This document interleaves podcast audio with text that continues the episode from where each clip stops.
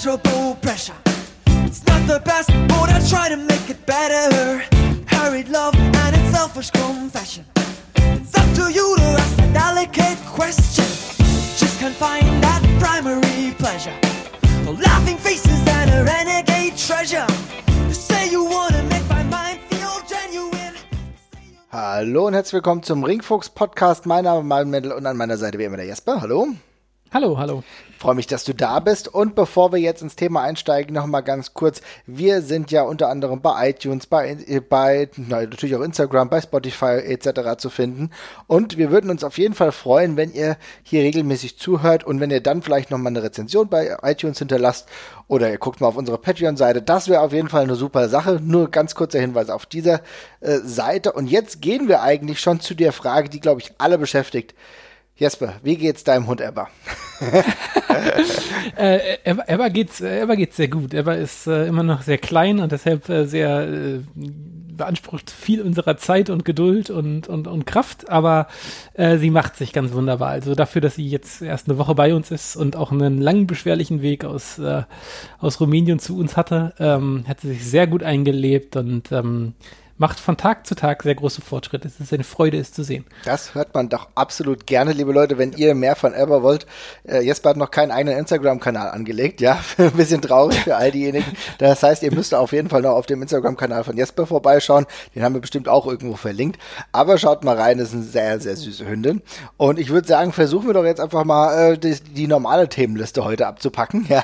Yes. Und äh, wir haben heute ein Thema und zwar geht's um Ikonen, ja, also Wrestler, die es eigentlich wirklich ganz nach oben geschafft haben, aber trotzdem bei der einen oder anderen Liga aus welchem Grund auch immer merkwürdig eingesetzt wurden, Jesper. Ne? Ja, da gibt's eine ganze, ganze Reihe. Also ich habe Ikonen, ähm, die ist natürlich ein bisschen diskutabel, der Begriff, sag ich mal. Ne? Ja, ich habe es dann auch relativiert am Ende. Ja, ja. Genau, mhm. weil es gibt ja Wrestler, die, äh, keine Ahnung, waren äh, jetzt in der Spitze zum Beispiel von einer Liga, die man jetzt vielleicht, die nicht, die nicht jeder Wrestling-Fan als irgendwie Top-Liga oder dergleichen sieht. Also insofern muss man das natürlich immer so ein bisschen in Relation sehen, aber generell im Wrestler, die ein sehr, sehr hohes Standing ähm, entweder in der ja, Fachwelt oder in der Wrestling-Welt im Allgemeinen hatten und dann gibt es einen Wechsel und dann klappt es aus irgendwelchen Gründen so ganz und gar nicht. Und äh, ja, da gibt es die ganze, ganze Reihe von Namen und ähm, ich glaube, ich würde den ersten Aufstieg mal machen, wenn du ja, nichts dagegen hast. Klar. Ähm, ich habe der, der erste Name, der mir halt sofort eingefallen ist, äh, war ich, und ich bin mir sicher, den hast du auch auf der Liste, war Vader.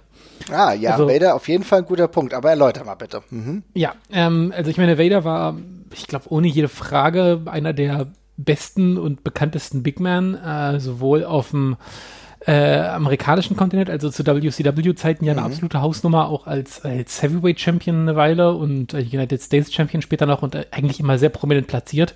Ähm, davor mit großen äh, Pauken und Trompeten in Japan unterwegs gewesen, auch da eine absolute Riesennummer, also sowohl bei den Fans unglaublich over und im Ring eben aber auch eine absolute Größe gewesen. Mhm.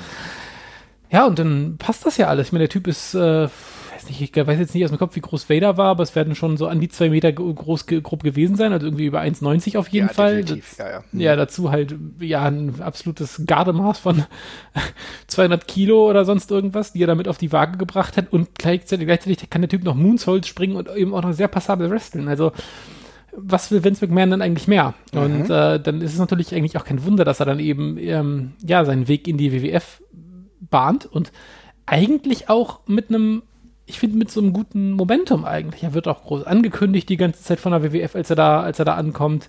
Ähm, ich glaube, es ist ja, ich glaube, beim Royal Rumble heißt er, glaube ich, debütiert, ne? Genau, richtig. Ja. Äh, und da gab es dann ja super geil, super geil, um Debüts äh, zu haben beim Royal Rumble ist ja immer eine super Möglichkeit eigentlich, ne? Total. 96, ja. Total, also echt mega gut und ähm, eben auch genau mit dem, mit dem, mit dem Hype. Also es gab so kleine, kleine, kleine Videos immer, wo sie ihn angekündigt haben. Ja, und dann, wenn man dann äh, zwei Jahre später drauf guckt, 96 debütiert er, 98 ist, ist, ist es vorbei.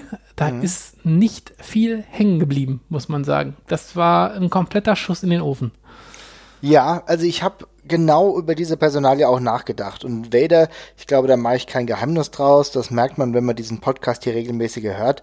Da bin ich einer der großen Fans. Ja, ich habe diese Figur, ich habe diese diesen Mythos Vader auch geliebt. Ich fand beispielsweise, dass vieles die WWE durchaus richtig gemacht hat, beispielsweise bei, seiner, bei seiner Theme, die sehr, sehr markant war, sehr, sehr eindrücklich. Und du hast ja gesagt, eigentlich wurde er ganz gut am Anfang porträtiert. Und er hat ja im Verlaufe seiner Karriere durchaus auch noch in der WWE auch gute Matches gehabt, sowohl gegen den Undertaker als auch gegen Shawn Michaels. Mit Shawn Michaels ein herausragend tolles Match gehabt.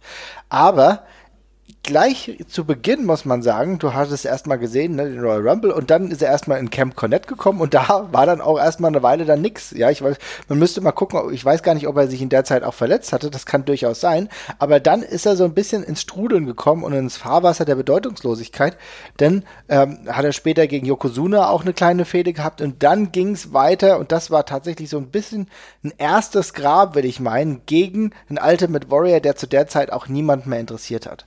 Und irgendwann hast du dich dann wiedergefunden in dieser Schleife, King of the Ring, ja, okay, aber auch wirklich nie, niemanden gejuckt, wo du das Gefühl hattest, was passiert hier eigentlich, ne? Dann auch schnell beim King of the Ring im Halbfinale 96 auch gegen Jake Roberts verloren, ne? Wir erinnern uns alle an die versuchte Heldengeschichte von Jake Roberts, wie das dann alles so weiterging. Aber irgendwie war er dann einfach gefangen in der Midcard, halt auch wegen Camp Connect.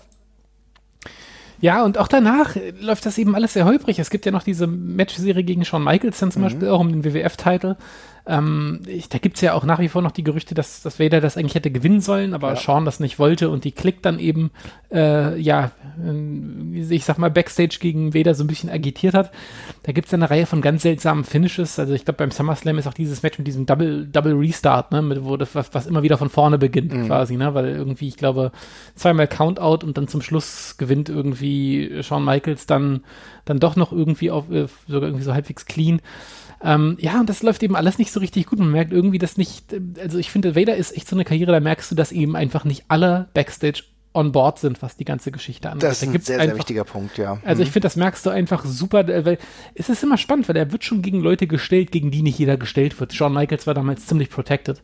Nicht jeder kriegt eine Fehde gegen Shawn Michaels und dergleichen. Mhm. Und gleichzeitig wird er aber eben auch nicht wie jemand in diesen Fäden behandelt, mit dem man viel plant. Ne? Also da geht's halt auf und ab die ganze Zeit und der wird überhaupt nicht behandelt wie eine Bedrohung, sondern ja wie so eine heiße Kartoffel, immer wieder aufgenommen und wieder fallen gelassen. Ja, und dann irgendwann merken halt auch die Fans und der Rest, dass da eben nicht mehr viel bei rumkommen wird. Und dann geht's eben Richtung Bedeutungslosigkeit. Und das ist ja der wichtige Punkt. Er wird immer gegen ähm, Personen gestellt, von denen man selber viel hält. Aber man plant auf der anderen Seite einfach nicht viel mit Vader. Und das ist genau der Punkt, weil du immer genau weißt, okay, Vader kannst du gegen jeden stellen.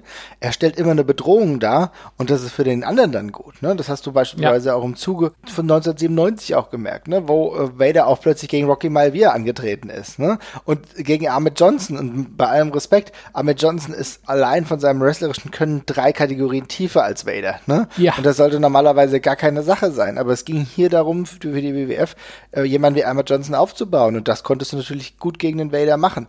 Ja, und da muss ich sagen, und da sind ja trotzdem immer noch gute Matches entstanden, wenn ich mich an das ein oder andere Undertaker-Match gegen Vader erinnere. Das super. Oder beispielsweise das äh, Four-Way-Match, was du mit äh, Bret Hart, ähm, Vader, Undertaker und Steve Austin hattest. Ja, das war, glaube ich, bei, bei irgendeinem In Your House.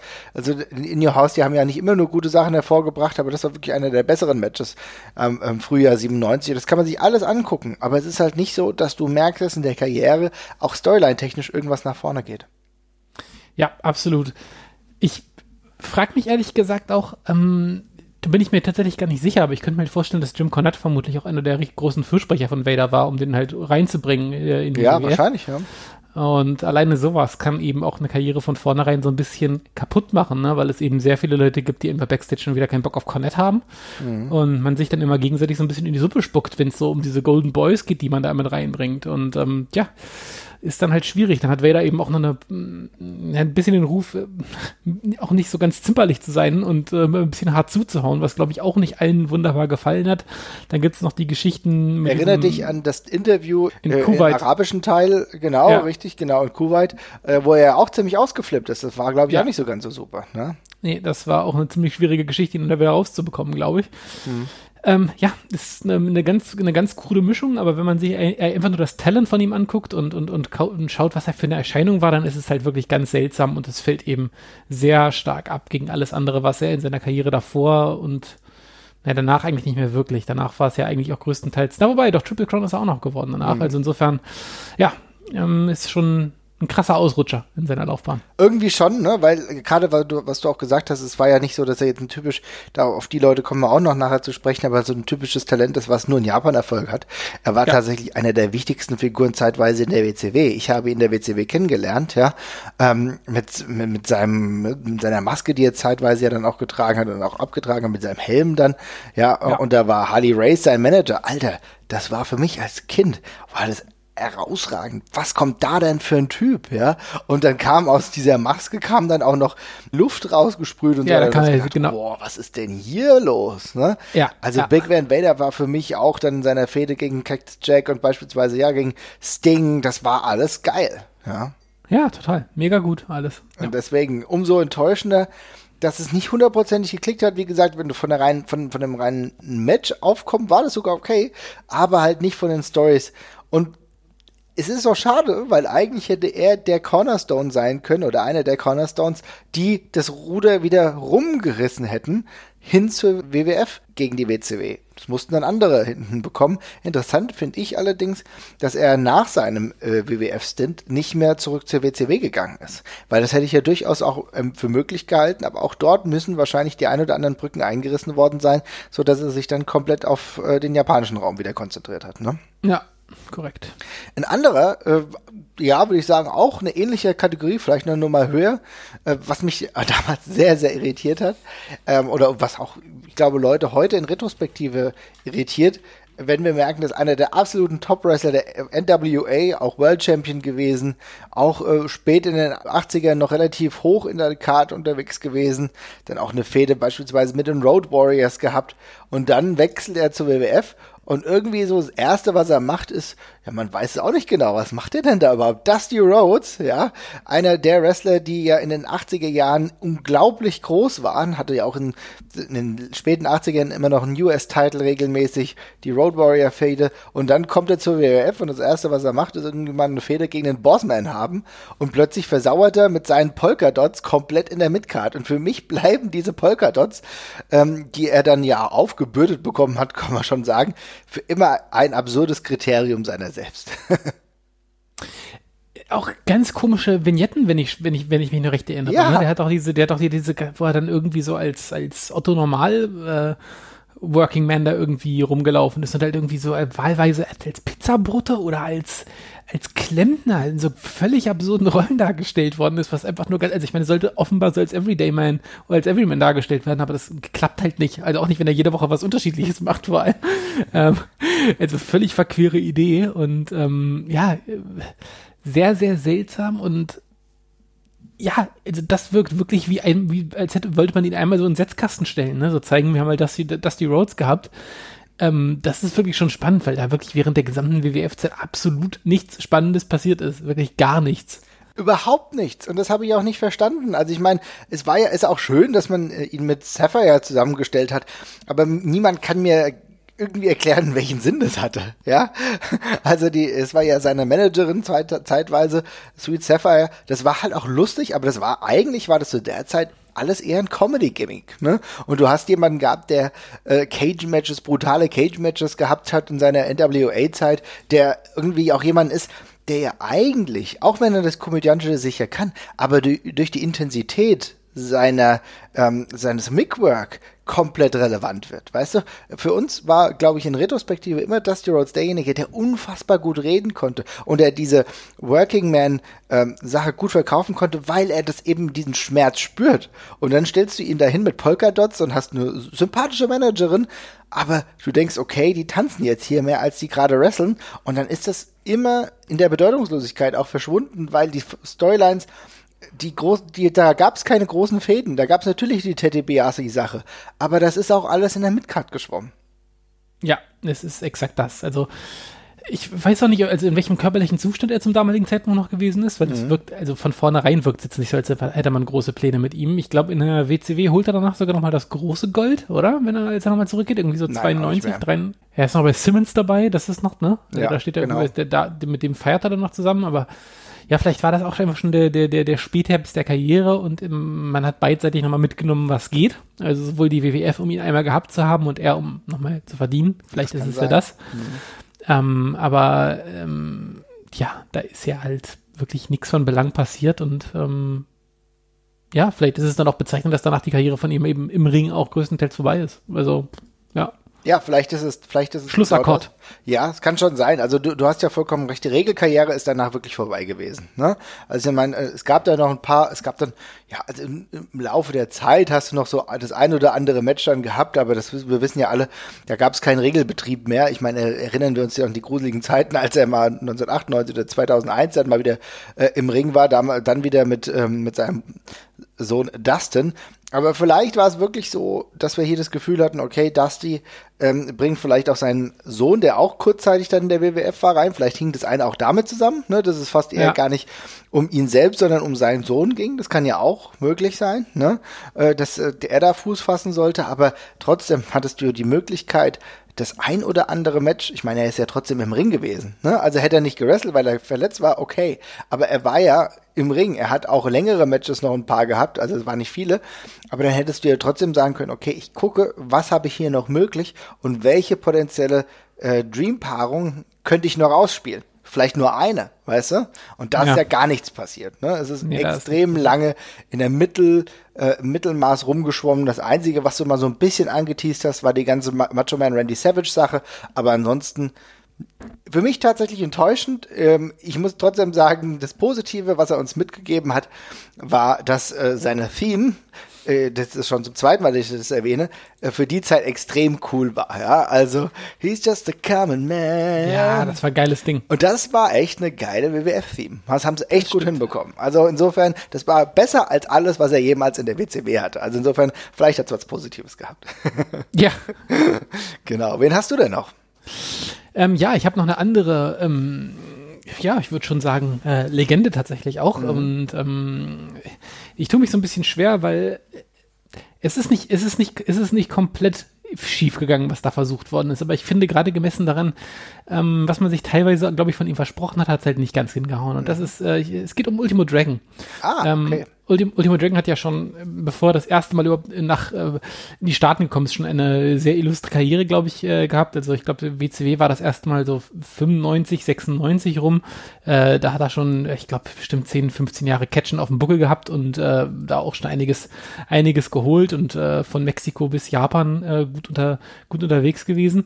Ähm, also ich finde auch der, der WCW-Run ist recht beachtlich. Ähm, er wird halt ja, wie damals üblich, eben ein bisschen weiter unten auf der Karte platziert, weil leichte, also Leichtgewichte größtenteils eben da genau. rumturnen. Und das war ja bei der WCW auch so, auch wenn man die Cruiserweights durchaus beachtlich präsentiert hat. Und ich finde, da gibt's auch eine ganze äh, Reihe von Matches und, und, und kleine Fäden, die mit Ultimo Dragon da in Erinnerung geblieben sind. Ich hatte auch einen guten Run gehabt mit diesem Cruiserweight Championship da. Mhm. Ähm, und dann geht's ja erstmal zurück ähm, nach, äh, nach Japan, ähm, zu Toyomon. Und dann kommt irgendwann 2003, 2004 die Rückkehr zur WWE. Und oh, ich ja. finde das ganz spannend, weil die WWE damals offenbar echt einiges an, an Hoffnung reinsetzt. Ne? Also da gibt's ähm, da gibt's, da gibt's eine, da gibt's, da gibt's richtig viele Vignetten. Also wochenlang werden, wird, wird, wird Ultimo Dragon gehypt. Und das, obwohl halt sein letzter Auftritt auf US-Boden da schon fünf, sechs Jahre her ist. Also es mhm. ist nicht so selbstverständlich. Und ähm, da haben sie offenbar richtig, richtig Bock drauf. Und äh, das kommt kurz nach dem Rey Mysterio Signing, glaube ich auch. Ne? Rey ja, Mysterio also. macht den macht den Switch in die in die WWE, in die WWE äh, als ehemaliger WCWler, nachdem auch dieser Time Warner Vertrag, glaube ich, ausgelaufen ist, auf dem die, die WCWler ja noch alle abgesessen haben und schlägt halt auch eigentlich instant ein wie eine Bombe in der, in der WWE, was ja, rückbetrachtend überhaupt keine Überraschung mehr ist. Aber ja, die Matches sind super, die Merch-Verkäufe sind super mit den Masken und dergleichen und allgemein bringt er eben eine Qualität mit rein bei der WWE, ähm, die da noch ihresgleichen sucht im High-Flying-Segment. Und dann verspricht man sich eben offenbar, dass Ultimo Dragon da so, ja, der Rey Mysterio 2.0 sein kann. Und das klappt halt nicht so richtig, ne? Also da passieren auf einmal so Sachen, Unsicherheiten im Ring von Ultimo Dragon, also die ich, ich kann mich da an ganz viele Ausrutscher erinnern, also ja. wirklich bildliche, also äh, wörtliche Ausrutscher, wo er im Ring äh, wegknickt oder beim Sprung in den Ring halt irgendwie das alles ein bisschen schief geht und dieser ganze krasse Mythos, den man eigentlich mit ihm verbindet. Der blättert, der blättert eigentlich direkt so ein bisschen ab und es ist nicht schlecht, was er dann so in der WWE zeigt. Er ist natürlich immer noch ein spektakulärer Athlet, aber da kommt dann halt sehr schnell nichts mehr und dieser krasse Impact, den Rey Mysterio hatte, den hat er eben nicht. Ich will fast so weit gehen und sagen, dass er zwischenzeitlich, nachdem er gemerkt hat, dass das gar nicht so funktioniert, auch geschützt wurde. Also weil ähm, am Anfang war es nämlich ganz klar der Plan, ihn als Singles-Wrestler zu etablieren. Ne? Und du hast ja. aber auch gemerkt, allein die ganzen Sachen, die dann, dann auf größerer Ebene dann schon stattgefunden haben, das hat dann nicht so wirklich funktioniert. Und dann ist er ja dann erstmal so in die Tag-Team-Schiene gerutscht und war plötzlich länger mit Jamie Noble zusammen. Ne? Ja. wo du dann auch Möglichkeiten hattest, also ihn erstmal wieder ein bisschen zu protecten, vielleicht neu aufzubauen. Aber da hat so vieles nicht geklappt und wir, ich weiß noch, als wir auf dem Board waren, haben wir uns äh, mehr scherzhaft gefragt, ob da überhaupt der gleiche Ultimo Dragon dahinter steckt. Ja, weil das, das weißt du ja nicht so, ne? Kann ja auch irgendwas anderes sein, weil das hat überhaupt nicht gepasst. Und während du mit Rey Mysterio jemanden gehabt hast, der im Sturm diese Szene erobert hat, auch ging es erstmal um den Cruiserweight-Title. Ne? Das war natürlich auch cool. Du hast eine Aufwertung für den Cruiserweight-Title insofern erfahren, dass Rey Mysterio plötzlich da war, darum gekämpft hat. Du hast mit Jamie Noble immer einen kompetenten äh, Kontrahenten gehabt und hast mit Ultimo Dragon einen international erfahrenen. Also das war gar nicht schlecht. Du hattest mit Spanky junge Leute aus der der Szene gehabt, ja. Und äh, Eddie Guerrero hat aber auch jemand, der durchaus immer noch hätte mitmischen können, auch wenn er ein bisschen größer war. Du hast mit Nunzio jemand aus der ECW damals gehabt, Shannon Moore, naja, du weißt ja, was ich meine. Aber im Endeffekt war das Potenzial grundsätzlich erstmal da. Taijiri beispielsweise, wie cool ist eigentlich ein Aufeinandertreffen Taijiri Ultimo Dragon? Ja, das wird dann zwischenzeitlich in drei, vier Minuten abgehandelt. Und das ist ganz, ganz interessant zu sehen, dass diese Ultimo Dragon Run überhaupt nicht funktioniert hat. Und der hat wirklich gar nicht funktioniert. Und ja, vielleicht war das eine oder andere Match nicht schlimm, aber da war nichts Gutes dabei. Da war wirklich nichts Gutes dabei. Und das ist tatsächlich extrem traurig. Ähm, weil Ultimo Dragon auf, äh, auf äh, amerikanischem Boden dann auch nie wieder so großartig da war. Ja, äh, eine Sache, die ich jetzt vergessen habe zu erwähnen, also du hast mhm. es völlig richtig gesagt, das ist einfach auch die Einsatzgebiete mit den, mit den Tech-Matches und so, das, das, das passt auf einmal gar nicht mehr so richtig. Ähm, das Ende der WCW-Zeit war, glaube ich, äh, geprägt von einer extrem heftigen Verletzung. Ich glaube, ja. es war der Arm, der kaputt mhm. war, ne? Ähm, da gab es eine Operation, die nicht sonderlich gut verlaufen ist. Und dann gab es eben relativ lang auch Gerüchte, dass er die Karriere beendet. Und ähm, das ist dann auch eine Weile der Fall gewesen. Also als er in Japan war, hat er vor allem als Trainer gearbeitet, dann mhm. erstmal eine Weile. Und dann ist relativ schnell das Erste, was er macht. Also er hat davor noch ein paar andere Matches in Japan. Ich glaube, es ist auch noch mal kurz bei, ähm, bei, ähm, bei All Japan ist er, glaube ich, zum Beispiel auch noch mal kurz unterwegs genau. und teamt da mit, mit Kasayashi. Ähm, aber dann ist er relativ schnell, nachdem er wieder aktiv wrestelt, auch bei der WWE und vielleicht war das einfach ein Stück zu früh. Also vielleicht war der Körper immer noch nicht bereit für diesen krassen Grind und vielleicht war auch einfach das Selbstvertrauen und die Sicherheit im Ring noch nicht ganz wieder da. Also dieser bekannteste Botch, den man von ihm kennt, ne, bei, bei WrestleMania, als er es zweimal nacheinander nicht hinbekommt, auf den Turnbuckle zu steigen, um da seine Pose zu machen. Mhm. Das ist ja schon fast legendär, der Moment. Das wäre im Ultimo Dragon früher einfach nie passiert und in dem Moment passiert es ihm dann zweimal. Da kommt er dann irgendwie sehr viel zusammen. Und gleichzeitig ist es aber auch, man kann eben nicht sagen, dass die, dass die Karriere, dass diese Verletzung seine Karriere ruiniert hätte, weil danach ist er dann eben auch noch, ja, zehn Jahre aktiv, ne, nachdem er aus der WWE raus ist. Ja, also, und da geht dann schon noch weiter. Und auch viel in äh, US-Indies noch unterwegs gewesen, war dann auch mal kurz, da ging es ihm leider auch nicht so richtig gut bei der WXW. Ja, konnte auch nicht so viel zeigen, aber es war ja trotzdem für die Leute, die mal ihn sehen wollten, war das trotzdem eine tolle Sache, ja. Also der ist schon viel unterwegs gewesen, auch noch in Mexiko, in Japan, in kleineren Ligen, aber auch bei All Japan, aber auch da, wenn du genau guckst, sehr sehr, sehr viel im Tag Team Competition, ne? Ja, absolut. Also, also da hat es dann noch gut funktioniert, aber es war wahrscheinlich, und das ist ein ganz, ganz guter Punkt, den du gerade erwähnst, wahrscheinlich einfach ein bisschen zu früh wieder eingestiegen, auf diesem Niveau halt auch, ne? Ja, vielleicht hat es einfach, da, da, kommt dann halt viel zusammen. Ja, auch wenn man in dem Moment halt dermaßen viel Spotlight bekommt und so große Hoffnung auf einem leisten, ich glaube, dann ähm, passiert das auch mal schneller. Zeigt und, uns ähm, aber tatsächlich, dass es vielleicht auch nicht so ist, dass die WWE ihn falsch eingesetzt hat, sondern er vielleicht selber zu viel wollte auch, ne? Ja, vielleicht oder eine Mischung aus beidem. Mhm. Also es ist irgendwie, es ist nicht einfach, tatsächlich so, ihr könntet ihn heute noch sehen, er ist ja immer noch, äh, glaube ich, bei Dragon Gate auch aktiv, ja, also da, da ist noch einer äh, von den Wrestlern, die regelmäßig in den Ring steigen, auch in einem relativ hohen Alter, der Ultimo Dragon, die Legende des Ultimo Dragon, einer der größten Champions, kann man auch sagen, aus dem Cruiserweight-Bereich, das, äh, einer derjenigen, der den Asai Mulzor auch tatsächlich geprägt und berühmt gemacht haben, also das ist schon immer noch eine super, super Sache. Und äh, wenn man diese Zeit ausklammert, dann geht es trotzdem noch ganz gut. ja. Spannend, ja, aber trotzdem Ultimo Dragon habe ich nicht auf der, auf der Liste gehabt, aber wenn du es sagst und gerade als du mich jetzt wieder zurückgeholt hast in die Zeit, da muss ich echt sagen, das war echt erstaunlich und auch enttäuschend, weil wir haben uns dann auch viel auseinandergesetzt, weil wir alle gedacht haben, geil, jetzt ist es super, was da passiert und dann war das nicht so wirklich super. Was auch nicht so wirklich super war, und da jetzt kommen wir tatsächlich schon fast zu einer Ikone, und zwar Bret Hart in der WCW.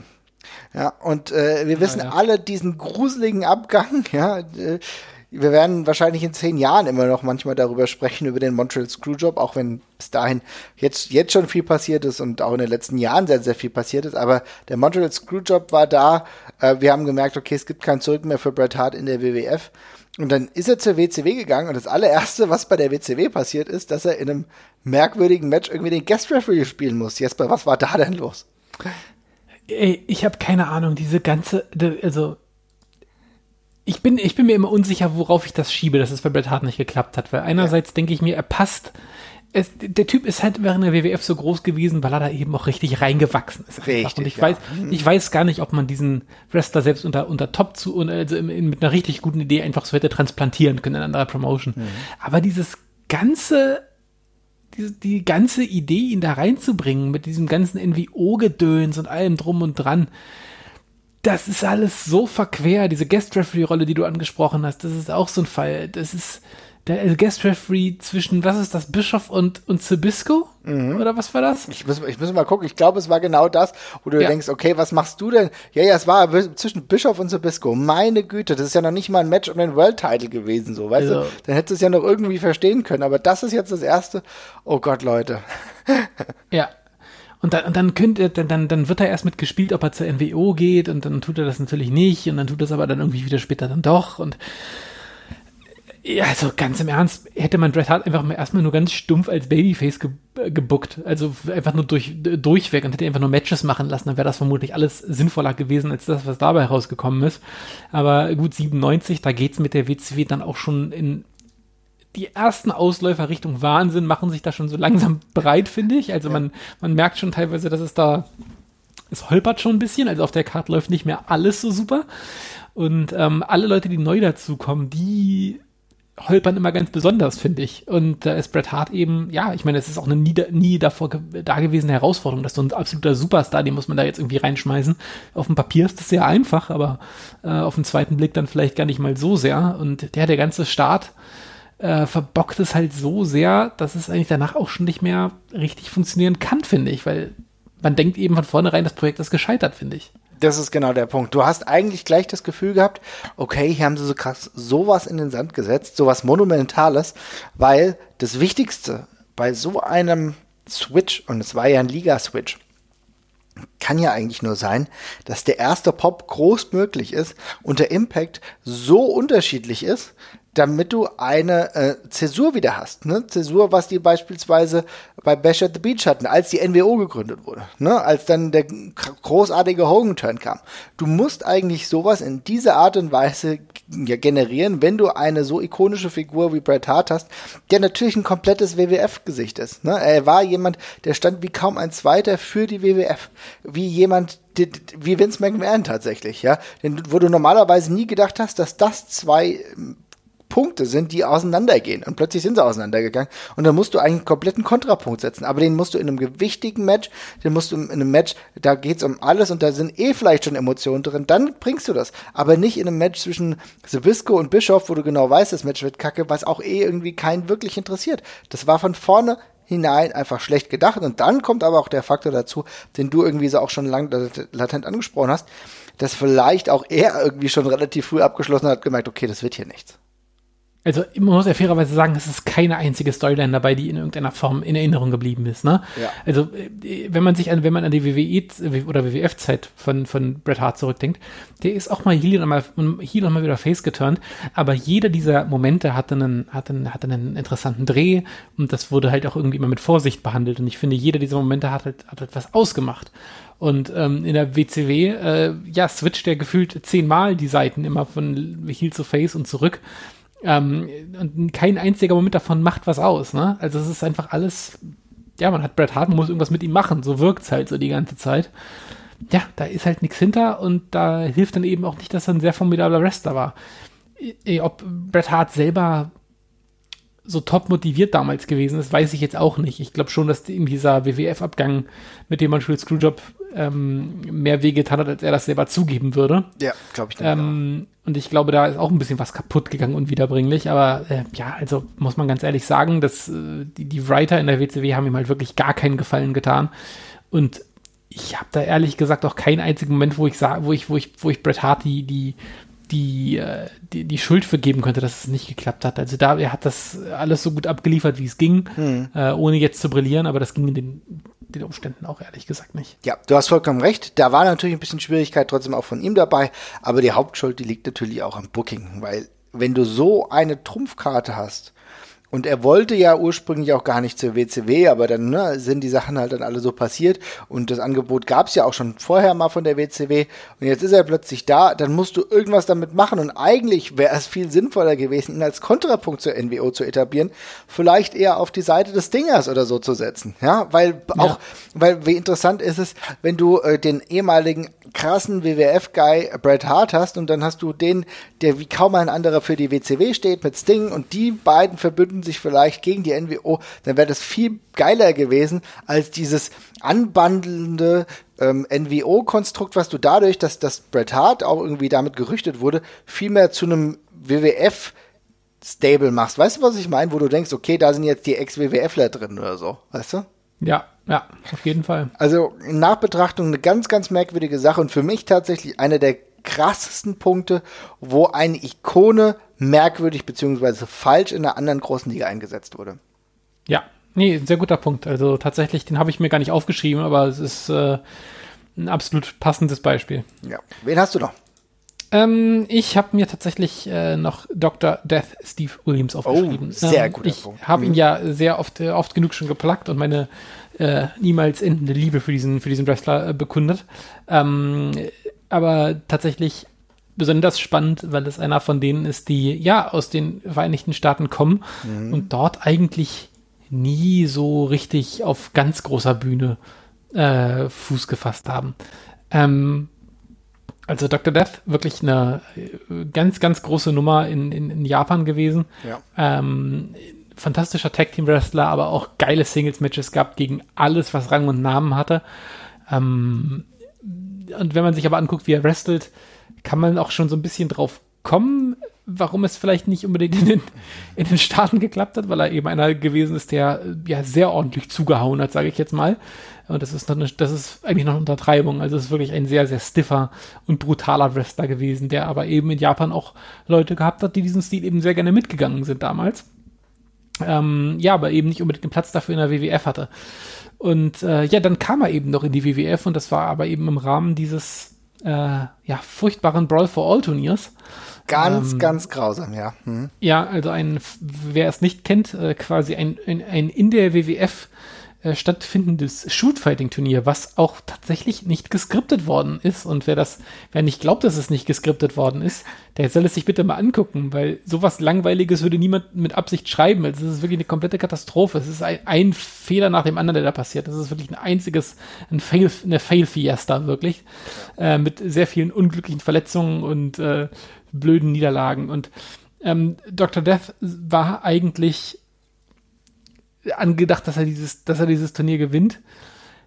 Ich sag mal so, das hat nicht so richtig gut geklappt. Also er hat da auf die Schnauze bekommen äh, nach, ähm, und ähm, von Bart Gunn, äh, der, der wirklich, der, der also der wirklich eigentlich nichts reißen sollte und äh, ja musste dann leider verletzt ausscheiden und ähm, ja, das war's dann und danach ist ehrlich gesagt nichts mehr passiert mit Dr. Mit, mit Dr. Death. Also es gab dann noch so den kurzen Versuch mit Jim Ross, ihm, ihn, Jim Ross als Manager beiseite zu stellen. Jim Ross war damals, glaube ich, auch der, der ihn eigentlich in die WWF geholt hat. Die ja. kannten sich, glaube ich, noch von früher und äh, Dr. Death war, glaube ich, davor auch, ähm, er äh, hat, hat ähm, ich weiß nicht, ob er NFL gespielt hat, aber auf jeden Fall Professional Football gespielt. Jim Ross war auch ein großer Befürworter von ihm. Ja, ja genau, genau. Und der hat ihn dann immer dazugeholt und, äh, aber da ist nichts passiert in der WWF. Da wirklich gar nichts mehr. Und ähm, dabei blieb es auch auf dem ganz amerikanischen Kontinent, wenn wir ganz ehrlich sind. Ja, also Aber natürlich gab es noch kleinere Sachen, ähm, auch in, ganz interessante Ideen, die dann beispielsweise jetzt bei der MLW relativ spät nochmal passiert sind, ne, wo er dann auch nochmal ähm, da bei einem Turnier auch dabei war. Aber im Großen und Ganzen muss man echt sagen, ja, wir kennen noch dann eine ganz, ganz bittere Seite. Die hast du zu Recht vergessen oder wolltest sie ignorieren. Aber am Ende gab es nämlich noch die, den kurzen WCW-Run, wo er äh, mhm. Teil von dieser unglaublich erbärmlichen äh, Jim Ross-Verarsche war. Erinnerst du dich? Ja, ja, mit Oklahoma. Mit Oklahoma. Also alles richtig bitter, auch da komplett beschissen eingesetzt.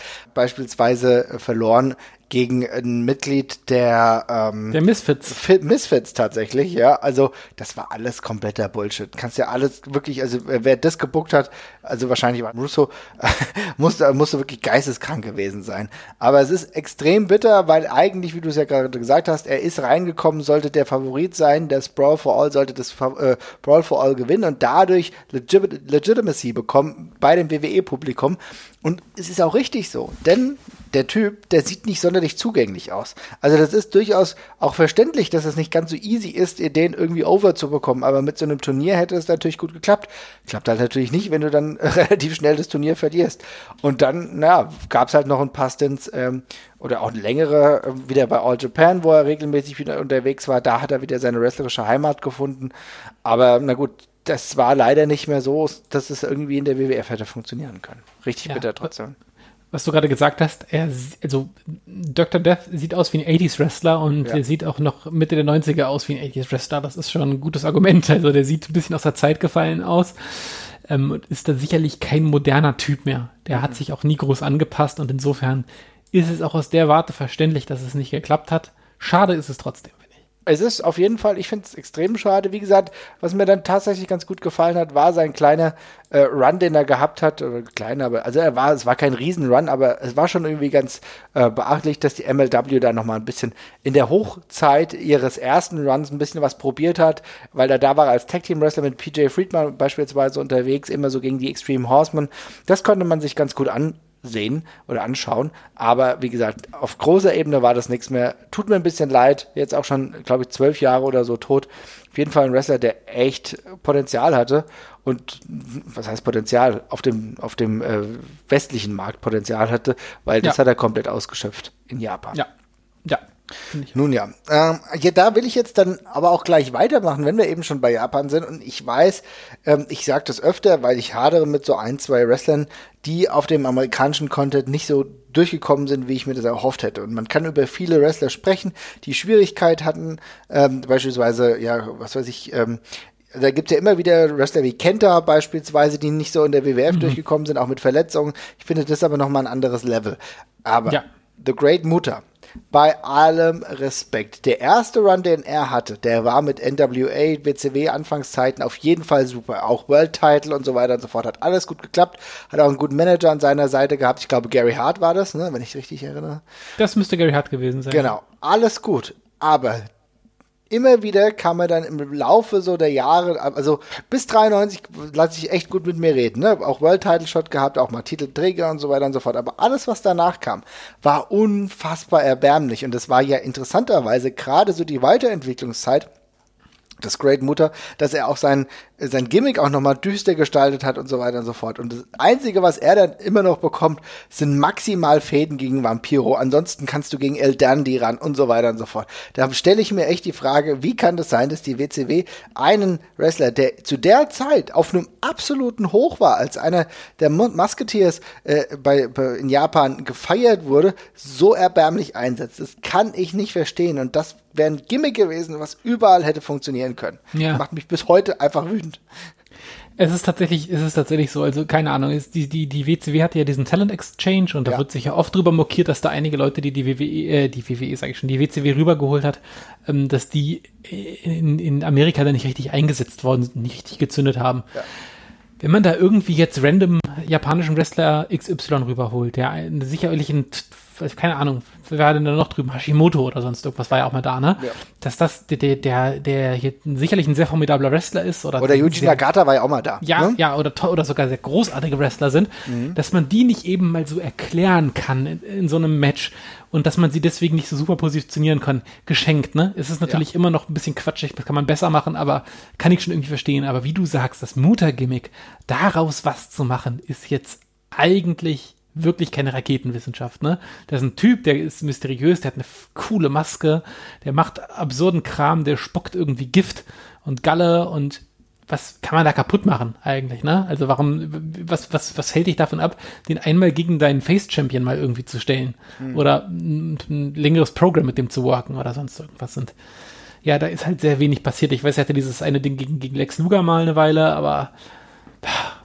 das war jetzt auch nicht viel und ich finde, da ist sehr wenig für rumgekommen, gemessen daran, wie einfach dieser Charakter eigentlich einzusetzen ist. Das ist genau der Punkt und das finde ich halt auch so unfassbar peinlich, dass die WCW es einfach nicht geschafft hat. Ich meine, das ist ja klar, dass du jetzt nicht sagst, dass er jetzt irgendwie, äh, weil er hat ja auch wahrscheinlich noch andere, er hat ja anderweitig auch noch Verpflichtungen gehabt, war ja, den, das war ja immer so die Zeit, wo er bei New Japan war und bei der WCW, ne?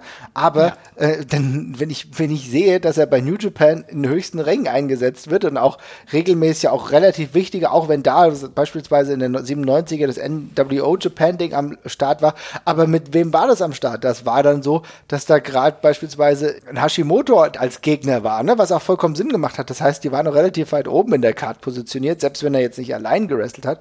Aber äh, da ging es regelmäßig auf den IWGP Tag Title und so weiter und so fort. Aber dann muss ich doch mal sagen, okay, dann als WCW, dann stelle ich den doch zumindest auf eine Stufe, mindestens Midcard oder lass die auch mal um die Tag Team Titel äh, der WCW antreten. Aber halt nicht ja, gegen Damien äh, und El Dundee. Also das ist, das fällt mir halt, also das fällt mir einfach schwer, das zu glauben, wie man das so vereiern konnte. Ja, also wirklich einfach vollkommen bescheuert. Also gerade das Great Mutter Gimmick ist halt, ich meine, das ist gemachter, gemachter kurzer Heal-Run eigentlich, ne? Ja. Also da musst du, das ist perfekt dafür. Das ist einfach ein, so ein Monster of the Week für irgendeinen Face-Champion und dergleichen, aber wie du eben sagst, wenn du die eben, eben mit normalen anderen Wrestler bookst, natürlich kommt da nichts bei rum. Also das ist, wäre ja beim Undertaker genauso, wenn ich den Undertaker nur jede Woche gegen äh, Fandango oder sonst irgendwas catchen ja, lasse, dann ist, von der, dann ist von der Aura auch nicht mehr viel da, nach nee. kurzer Zeit. Und ähm, ja, genauso ist es dann eben hier. Das ist sehr, sehr schade, aber ähm, ja, verschenkt. Dann bringt mir auch ein NWO Japan nichts, aber gut. Nee. Ja, nee. also das war so gerade in dem japanischen Bereich rüber in, auf den amerikanischen Markt. Ist erneut gescheitert, muss man sagen. Wen hast du denn noch auf der Liste? Ja, ich habe tatsächlich noch einen etwas obskureren Namen, aber ähm, gleichzeitig äh, auch jemand aus dem japanischen Bereich, der ja auch als sehr angesehener Wrestler und Techniker äh, zur WWE gestoßen ist. Und das war äh, Takamichi tatsächlich. Also oh, Takamichi, okay. Takamichi der ähm, ja auch schon damals äh, beim Super J-Cup äh, geglänzt hat teilweise und beim Best of the Super Juniors und sowas unterwegs gewesen ist, war jetzt keine Legende oder dergleichen, aber galt eben als doch sehr guter und äh, innovativer Wrestler, also ein Top äh, Super Super Junior Heavyweight tatsächlich. Ähm, und dann kommt er in die WWF und was ich überhaupt nicht seltsam finde, ist, ähm, dass er jetzt in der WWF nicht riesig durchgestartet ist, aber dass er in dieses Comedy-Gimmick reingerutscht ist äh, mit diesem Kayentai-Kram, das ist schon eine seltsame Laune der Geschichte. Also, das ist, also, das, das ist, also ich, er hat das ja auch gar nicht schlecht gemacht und er, nee, beiden, ja. also er und Funaki haben da ja so viel draus gemacht, wie halt irgendwie ging. Und ich glaube, das ist ja auch das, was sie letztendlich noch ein paar Jahre in der WWF gehalten hatte, also vier, vier Jahre oder sowas. Und bei Funaki hat ein Leben draus gemacht quasi, ja. ja. Äh, aber es ist schon extrem seltsam. Also es kann mir auch keiner erzählen, dass man den mit dem Gedanken da mal dahin geholt hat, weil am Anfang war das eben ein ganz normaler Wrestler, der da, der da gecatcht hat und eben sehr cool gecatcht hat. Ähm, und das waren ja auch die Vorschlusslorbeeren, mit der er da in die WWF gekommen ist. Und dann kurz danach ist halt nur noch, ist halt nur noch, ein, ist nur noch so ein Witz übrig davon. Und ist schon sehr komisch. Es hat sich halt auch, muss man ehrlich sagen, niemand großartig für seine Matches interessiert. Ne? Also ich meine, er war mehrfacher äh, Light Heavyweight Champion damals noch, ja, bei der WWF.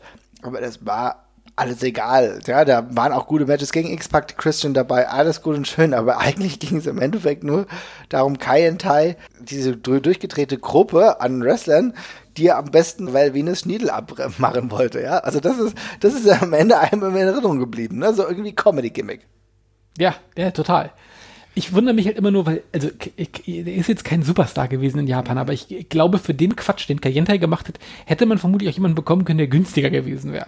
Ne? Also da muss man jetzt keinen super formidablen Techniker nehmen, der sich in Japan auch so ein bisschen die Arbeitgeber hat aussuchen können, aber der WWF nimmt sich einen super guten Wrestler, um ihn diesen Kram machen zu lassen. Also, äh, fair enough. Es wundert mich halt nur nach wie vor. Aber ansonsten hat Tucker ja auch nur eine coole Karriere gehabt, äh, immer noch bei New Japan Pro Wrestling zu sehen, äh, meistens als, als Manager äh, dieser Tage. Ähm, und ähm, ja, Innovator für mich auch, also wirklich eine ganz eigene Art zu wresteln gehabt mhm. äh, und für mich auch ein, ähm, dieses Light Heavyweight Wrestling extrem geprägt. Ähm, sehr viel damals, das waren so die ersten Sachen, die ich aus Japan auch gesehen habe mit Takami Chinoko dann immer.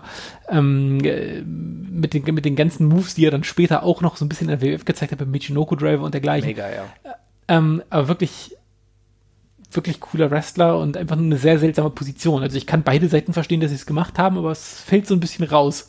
Aus ja, der Karriere. Ja, irgendwie habe ich das Gefühl, vielleicht ist es auch im, im Endeffekt einfach so, dass man sagen muss, hm, vielleicht ist es irgendwie so, dass man sagen muss, das hat seiner Karriere aber gut getan, weil ja. sie eine Mehrdimensionalität dargestellt hat oder hergestellt hat, die er heute auch als Manager nutzt, weißt du? Also diese, ja, diese ist, Ausdrücke und so weiter, weißt du? Ja, stimmt, das stimmt. Also insofern, es war absurd und sein WWF Light Heavyweight Run ist nicht das, was uns in Erinnerung bleibt. Ja, auch viele andere Title Runs, die er dann in der Folgezeit noch hatte, ist definitiv ein versierter Wrestler, der unter anderem auch mal zweifacher Junior Heavyweight Tag Team Champion war. Also da sieht man schon äh, sehr, sehr viel geholt, aber natürlich diese Mehrschichtigkeit. Trotzdem ganz guter Punkt, dass du ihn mal erwähnt hast, weil der nicht äh, die, die, typische Nummer ist, um es mal so zu sagen. Mhm. Eine Person würde ich ganz gerne mit dir auf jeden Fall noch besprechen. Und da bin ich mir, nee, ich habe noch zwei, ähm, und da bin ich mir aber bei der einen nicht so wirklich sicher. Und zwar der Macho Man zur WCW. Irgendwie war das auch merkwürdig. Ja, äh, habe ich tatsächlich auch aufgeschrieben. Also der Macho Man in der WCW, ich ähm, selten war der Lack schneller ab, ne? Kann man, glaube ich, sagen. Leider, ähm, ja. Es ist halt, also ich finde das immer wieder irre. Bei Macho Man bin ich jedes Mal wieder beeindruckt, wenn ich dann, wenn ich dann sehe, wie lang er in der WCW dann tatsächlich noch gewesen ist, weil komplett, ja. ein oder zwei schlimme Jahre, aber es waren tatsächlich irgendwie sieben, die er unterwegs gewesen ist. Und da ist dann, wenn man den WWF-Run daneben hält, ist der gar nicht mal so wahnsinnig viel länger tatsächlich. Ne? Also das ist ziemlich genauso lang. Ja, und da sieht man eben schon in dem einen, äh, in dem einen ähm, Bereich hat er sehr viel und sehr beeindruckendes geleistet und am anderen ist halt vor allem sehr viel Quatsch in Erinnerung geblieben. Also, ähm, ich glaube ehrlich gesagt auch, dass Randy Savage eigentlich alles erreicht hatte, was er hatte erreichen können, als er aus der WWF raus war. Mhm. Und dann fällt er eben auch ehrlich gesagt dann ein bisschen aus der Zeit zu dem damaligen Zeitpunkt, als es gerade sehr edgy wird im, im Wrestling und, und sehr cool. Und dann ist der Macho Man eben ganz klar ein Produkt der 90er. Und ja. als solches rutscht er eben komplett aus der WCW raus. Ist es nicht tatsächlich genau das gewesen?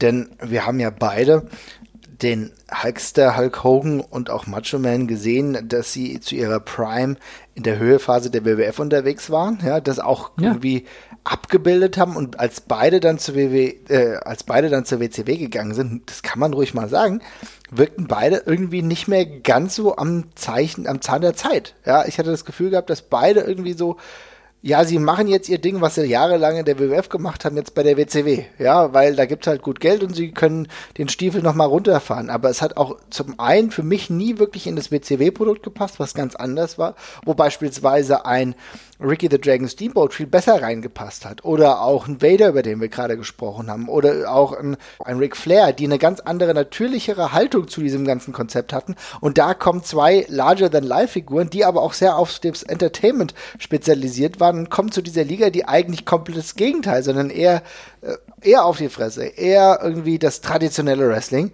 Und dann denkst du, okay, und da befindet sich ja gerade etwas und ist ja gerade etwas im Wandel. Und so wirklich macht es jetzt keinen Sinn, dass wir jetzt einen Macho Man Randy Savage sehen, der jetzt eine beschissenere Musik hat, als er zuvor bei der WWF hatte. Und der kommt jetzt raus und spult halt seinen Käse so ab. Und die ersten Matches, die er halt hat, naja, gut, die sind halt da. Aber so wirklich interessiert das halt auch keinen, dass er jetzt gegen Avalanche catcht und, und der, äh, der TV-Title Run, äh, um ja. den es dann geht, gegen Arn Anderson, naja, da ist auch null Juck dabei, ne? Ja, ja, das ist, das, das ist tatsächlich so. Also da, da kommt nicht mehr so wahnsinnig viel rum. Ich finde es ganz spannend, weil er hat ja noch eine ganze, also doch eine Handvoll von Matches gehabt, die noch ganz cool waren. Ja. Ähm, witzigerweise größtenteils auch gegen Leute, die eher so ein bisschen zum alten Eisen gehörten, wie zum Beispiel Ric Flair.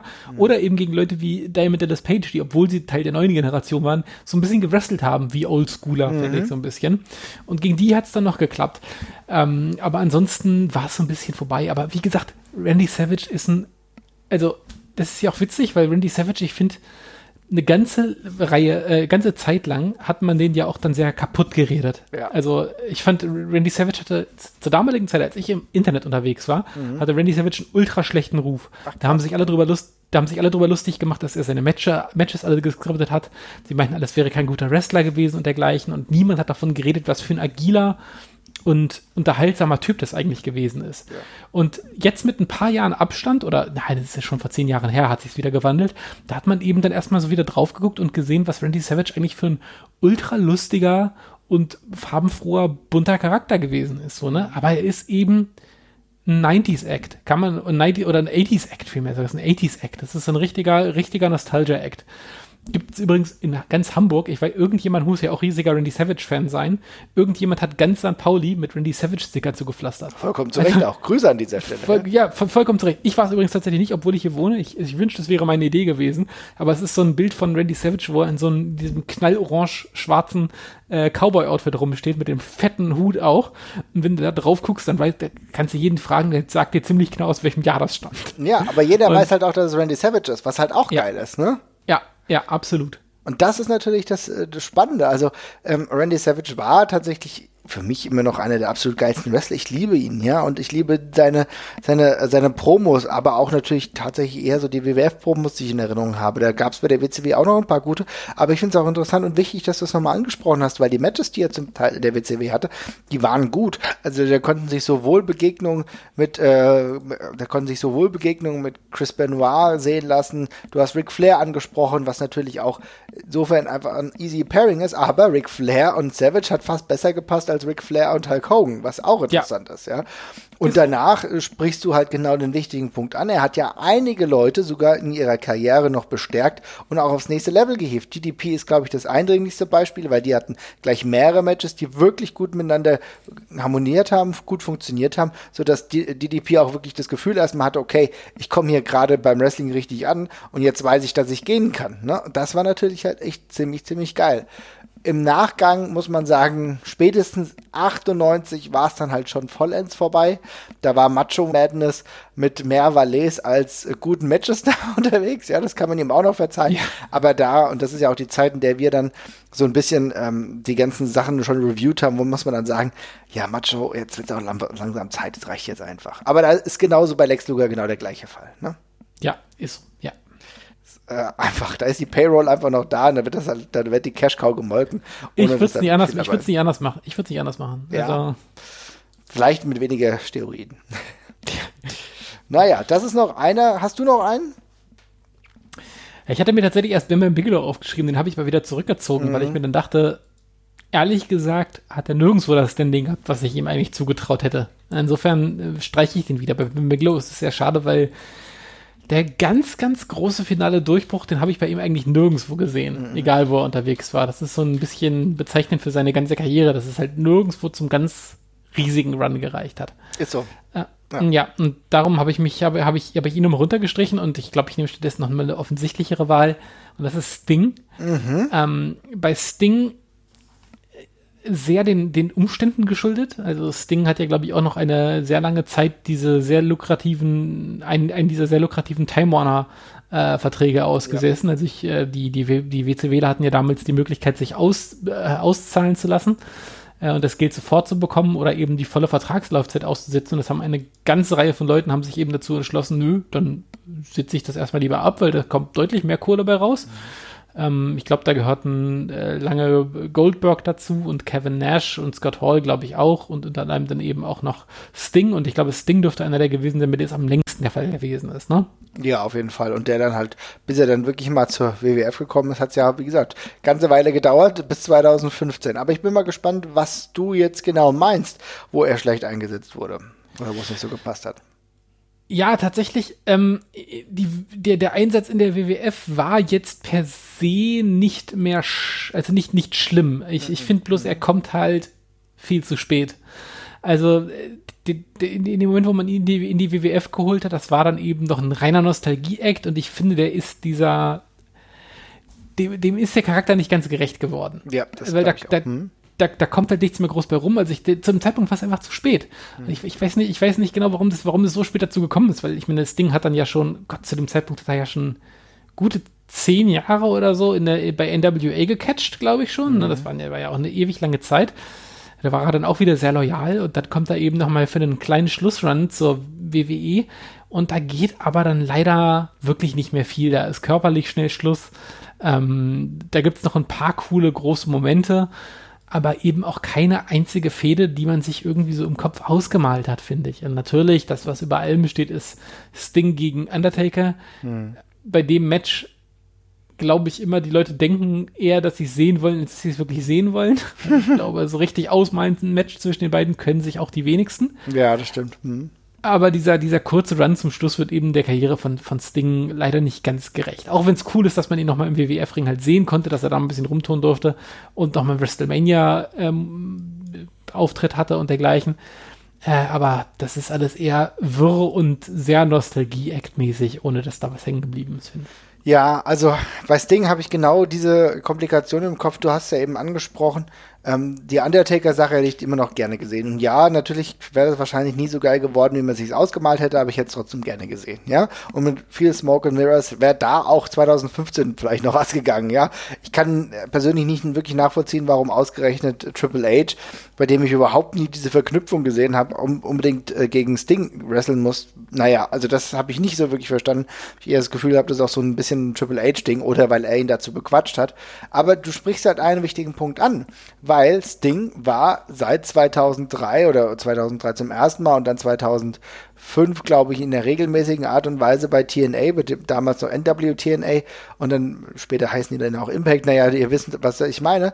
Und das ist ja genau der Punkt. Der ist zehn Jahre regelmäßig dort und hat auch, und das muss man auch mal sagen, noch eine richtig gute Karriere. Ne? Also ich bin nicht der allergrößte äh, Freund dieser Liga, wenn, aber auch wenn ich sagen muss, die haben da viele gute Sachen auch gemacht. Und da waren auch echt Matches dabei, die kann, kann man sich heute auch noch angucken. Also der Matchguide, der besteht auch aus vielen guten äh, TNA-Matches, die das Ding hatte.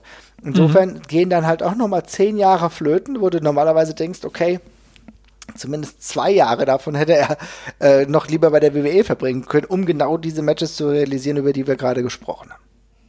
Ja, genau. Und ich, ich glaube, Sting gab, war auch mehrmals kurz davor. Also mhm. es gab, ich glaube, er hat selber noch ein Interview gegeben. Es gab einmal, äh, da bin ich neulich drüber gestolpert, das wäre sehr, sehr früh gewesen. Ich glaube, es wäre nach WrestleMania 19 gewesen. Da, hätte, Krass, da, okay, wow. da, hatten sie, da hatten sie die Idee, ihn gegen Steve Austin zu stellen. Dann später gab es was irgendwie so 2010 rum. Mhm. Da, da war das erste gepitchte Match gegen den Undertaker dann dabei.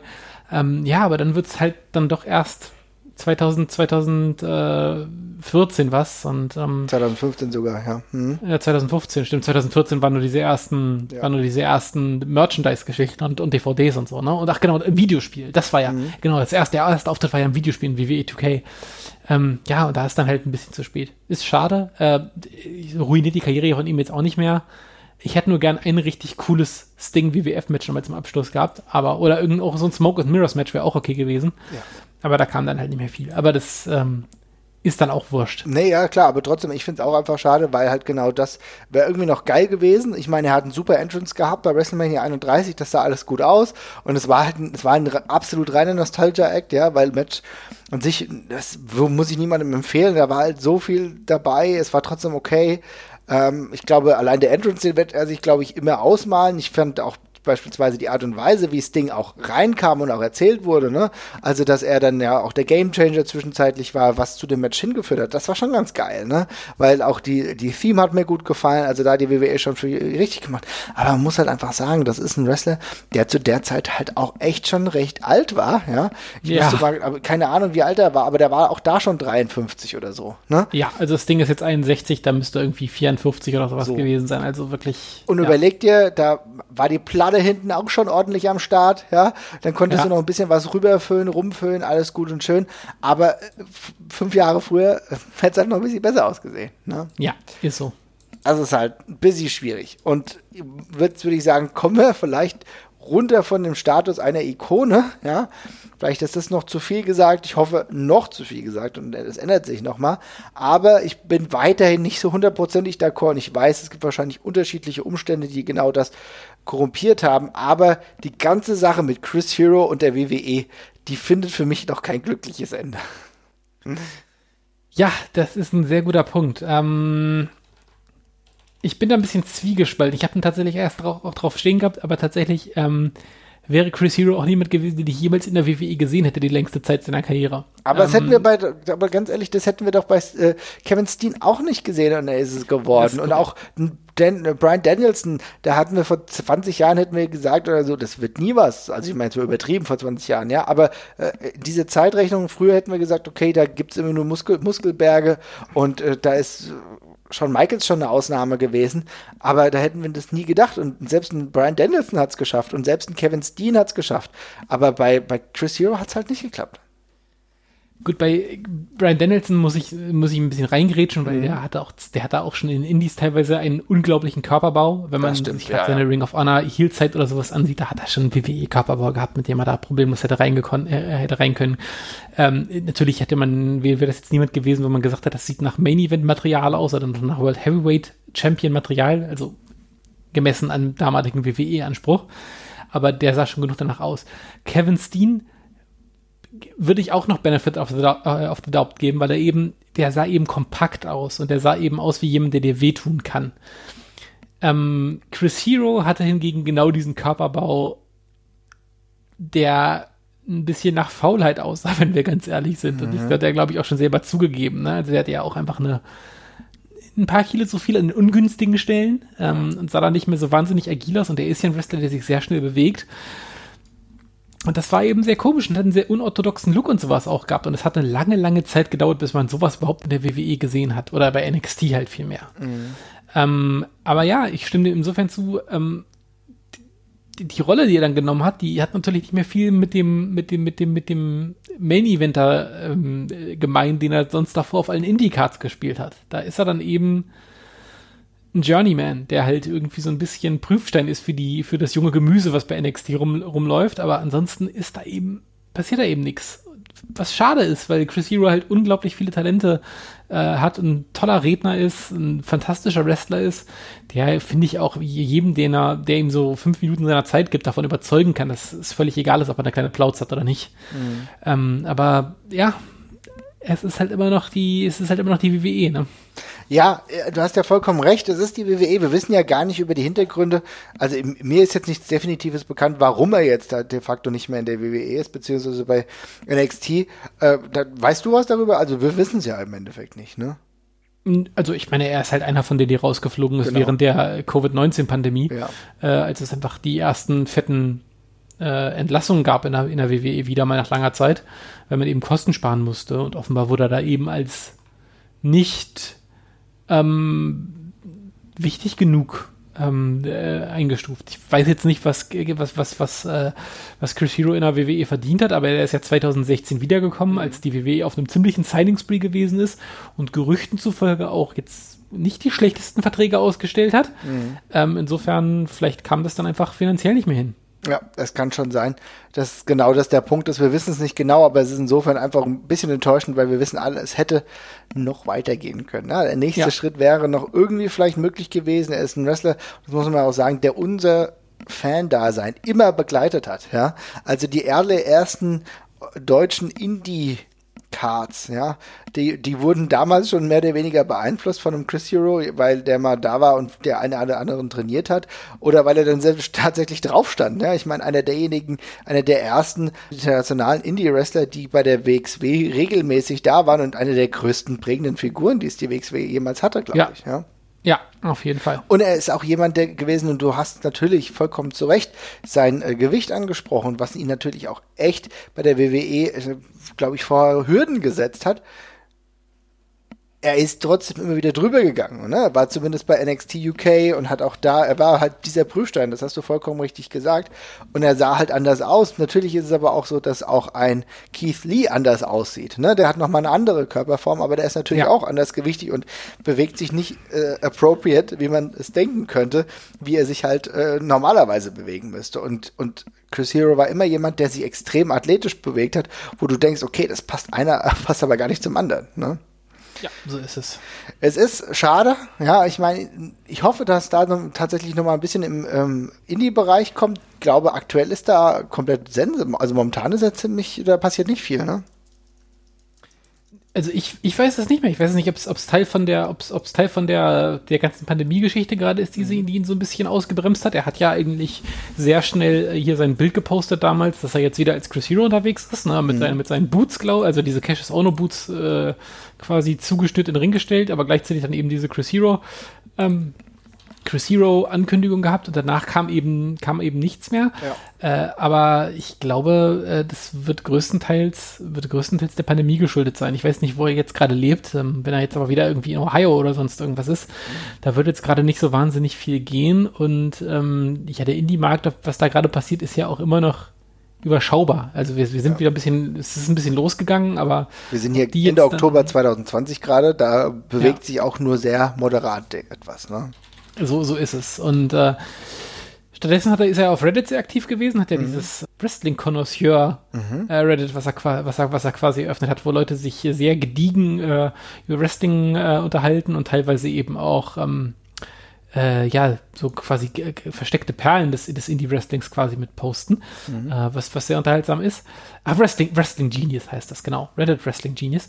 Ähm, aber ansonsten, da ist er übrigens auch sehr aktiv, da postet er die ganze Zeit übrigens munter mit auch. Mhm. Äh, kann man sich also sehr schöne Chris Hero Postings dann dauernd äh, durchlesen, wo er auch ein bisschen von hinter den Kulissen erzählt und so seinen Blick auf Wrestling erzählt. Mhm. Ähm, aber ja, ansonsten äh, war das das letzte Match, glaube ich, nach wie vor bei NXT. Genau, bei, genau. Ich gehe davon aus, dass wir ihn irgendwann wiedersehen. Ich glaube, spätestens wenn die ganze Corona-Sache hoffentlich mal irgendwann vorbei sein wird, äh, dann ist er wieder da, ist auch immer noch bei Twitter recht aktiv und kann sich auch erfreuen, dass er da offenbar eine ganz gute Zeit hat, auch immer sehr viel in Interaktion mit anderen Wrestling-Fans ist. Also ähm, das ist gut und wer weiß, in welchem Shape wir ihn sehen, wenn er wieder da ist. Ja, vielleicht überrascht er uns alle. Es muss man auch sagen, wenn wir über äh, Körperfülle und Körpergewicht auch bei ihm sprechen, ist es auch eine Sache, die eine gewisse Veranlagung auch ähm, bedingt. Ne? Ja, also definitiv, ist, ja. Äh, definitiv definitiv immer jemand gewesen, der sehr versucht hat, auf sich zu achten, aber natürlich andere Anlagen hatte.